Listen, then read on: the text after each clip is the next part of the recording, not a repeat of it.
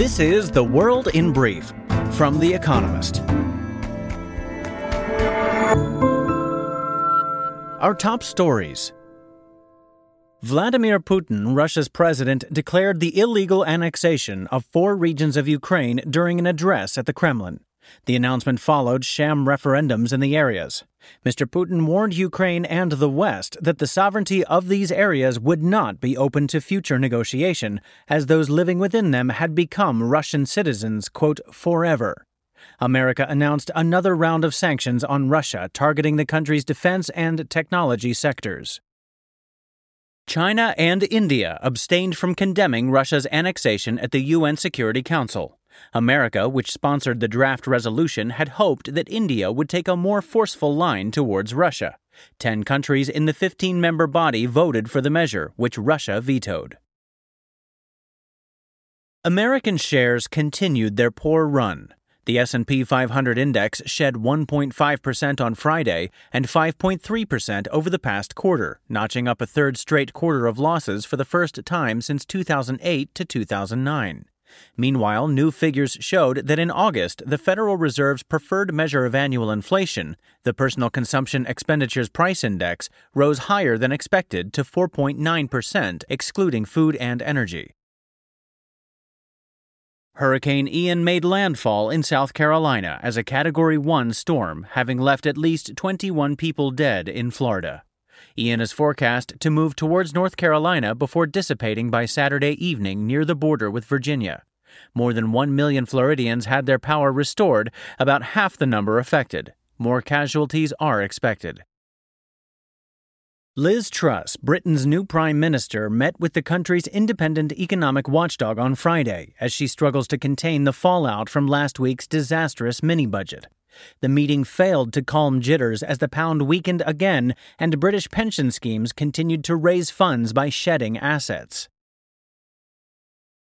A suicide bombing at a private college in Afghanistan's capital, Kabul, killed at least 19 people and wounded 27 others, according to police.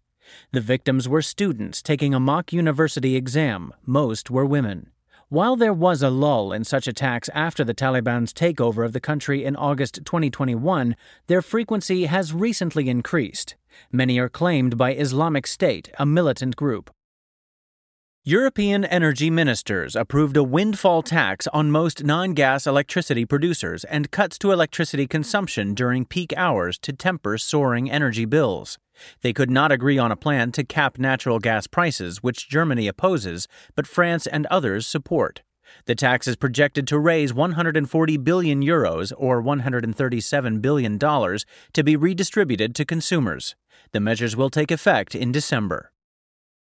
And word of the week, Dedovshchina, the name for the tradition of hazing conscripts in Russia.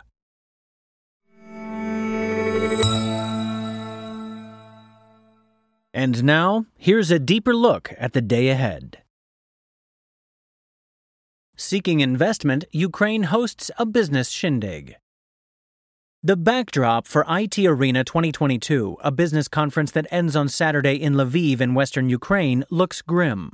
On Friday, Russia forcibly annexed a sizable chunk of the country. Annual inflation is around 20%, wages have been cut, and Ukraine's economy is on track to shrink this year by nearly a third. But conditions could be worse. Earlier in the war, it looked as though GDP would fall by half. Unemployment is falling, albeit from frightful heights. Hiring is strongest in western areas, such as Lviv, where IT Arena 2022 attendees have gathered at secret venues. One is underground, the other has bomb shelters. Aiming to make the most of Ukraine's reputation for resourceful resistance and plucky entrepreneurialism, the government has launched Advantage Ukraine, a program to boost foreign investment. Red tape is being cut. Hundreds of permit requirements have been scrapped. Ukraine, its economy minister says, seeks not humanitarian aid, but investment, which, quote, we understand as blood for the Ukrainian economy.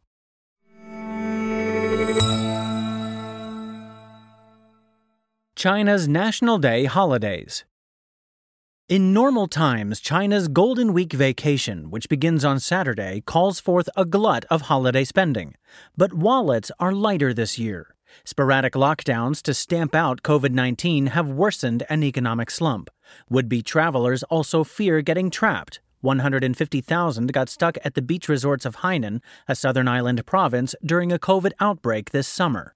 Tourist spending during last season's holidays was just 60% of that in pre COVID times. This year could be worse. The Communist Party will try to cheer up gloomy staycationers. State media call for patriotic, positive energy in time for a party congress later in October, at which Xi Jinping is likely to be awarded a third term as leader. A film about heroic diplomats rescuing overseas Chinese from a war zone will hit cinemas to lift spirits. Quote, The motherland will never leave behind any citizen, intones one character in the film's trailer. Officials will hope a lockdown does not close cinemas and stop people getting the patriotic message.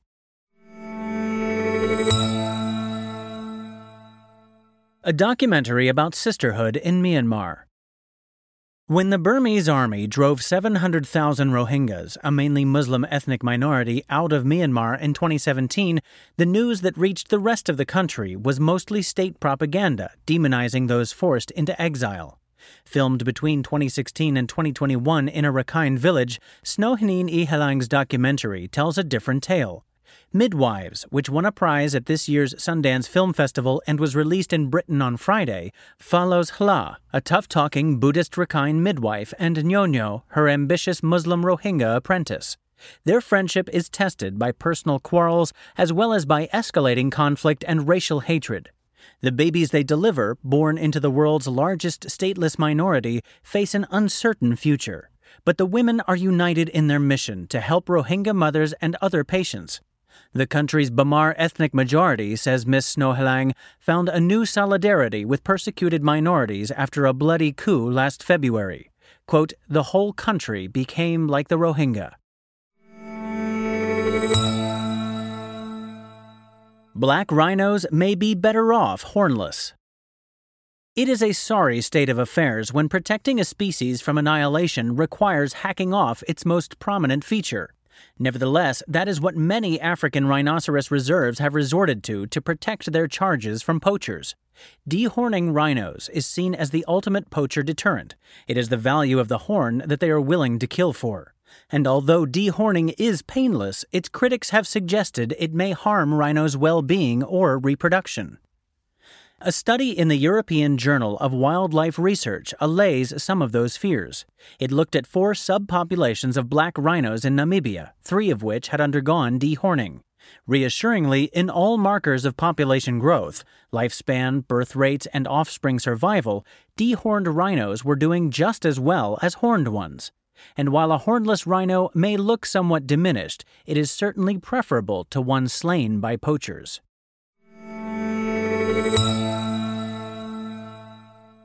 Weekend Profile Yevgeny Prigozhin, Putin's private army supremo. This week, Yevgeny Prigozhin stepped out of the shadows. The close ally of Russia's president, Vladimir Putin, admitted for the first time that he founded the Wagner Group, a network of guns for hire that does much of Russia's dirty work. Quote, I cleaned the old weapons myself, sorted out the bulletproof vests myself, said Mr. Prigozhin of Wagner's early days. The mercenaries emerged in Ukraine in 2014 to aid Russia's annexation of Crimea and back up pro Russian separatists in the eastern Donbass region. The group then expanded wherever Russia had an interest, including Syria, Libya, the Central African Republic, and Mali. As for Mr. Prigozhin, little is known about his childhood. He spent most of his 20s in prison, serving nine years for robbery and fraud. After his release, he set up a hot dog stand in St. Petersburg in the 1990s. He soon opened chic eateries. His new island floating restaurant was a favorite of Mr. Putin, at the time deputy mayor of St. Petersburg. His associations with Russia's elite brought lucrative catering gigs for schools, hospitals, and the army, and earned him the nickname Putin's Chef. But it was his work outside the kitchen that earned him a reputation in the West. In 2018, American prosecutors indicted Mr. Prigozhin alleging that he financed a Russian troll farm to spread online misinformation during the presidential election in 2016. Mr. Prigozhin long denied involvement in Wagner's bloody operation and sued journalists who suggested as much. Since the outbreak of war in Ukraine, the group may have helped capture several eastern cities. Mr. Prigozhin is putting his name to that. He may think that Russia's tattered relationship with the West means there is no more point in maintaining the open secret. He may also be reminding Mr. Putin, amid battlefield losses and a backlash against mobilization at home, of his loyalty and value.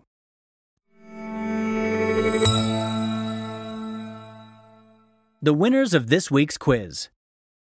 Thank you to everyone who took part in this week's quiz. The winners, chosen at random from each continent, were Asia, Arun Gorjale, Hosur, India. North America, Patty Drago, Lewis, United States. Central and South America, Peter Noack, Lima, Peru. Europe, Henry Haley, Lille, France. Africa, Rob Blair, Harare, Zimbabwe. Oceania, Paula Johnson, Perth, Australia.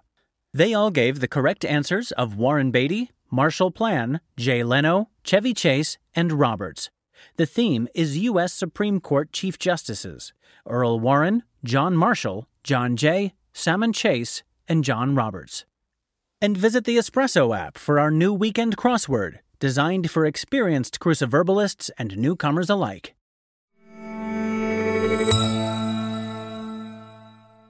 Finally, here's the quote of the day from Groucho Marx No one is completely unhappy at the failure of his best friend. That's the World in Brief from The Economist, available three times every day of the week. You can also hear interviews and analysis from our journalists, including our current affairs podcast, The Intelligence, on your podcast app. And subscribers to The Economist have access to each week's full edition in audio just download the Economist app to start listening.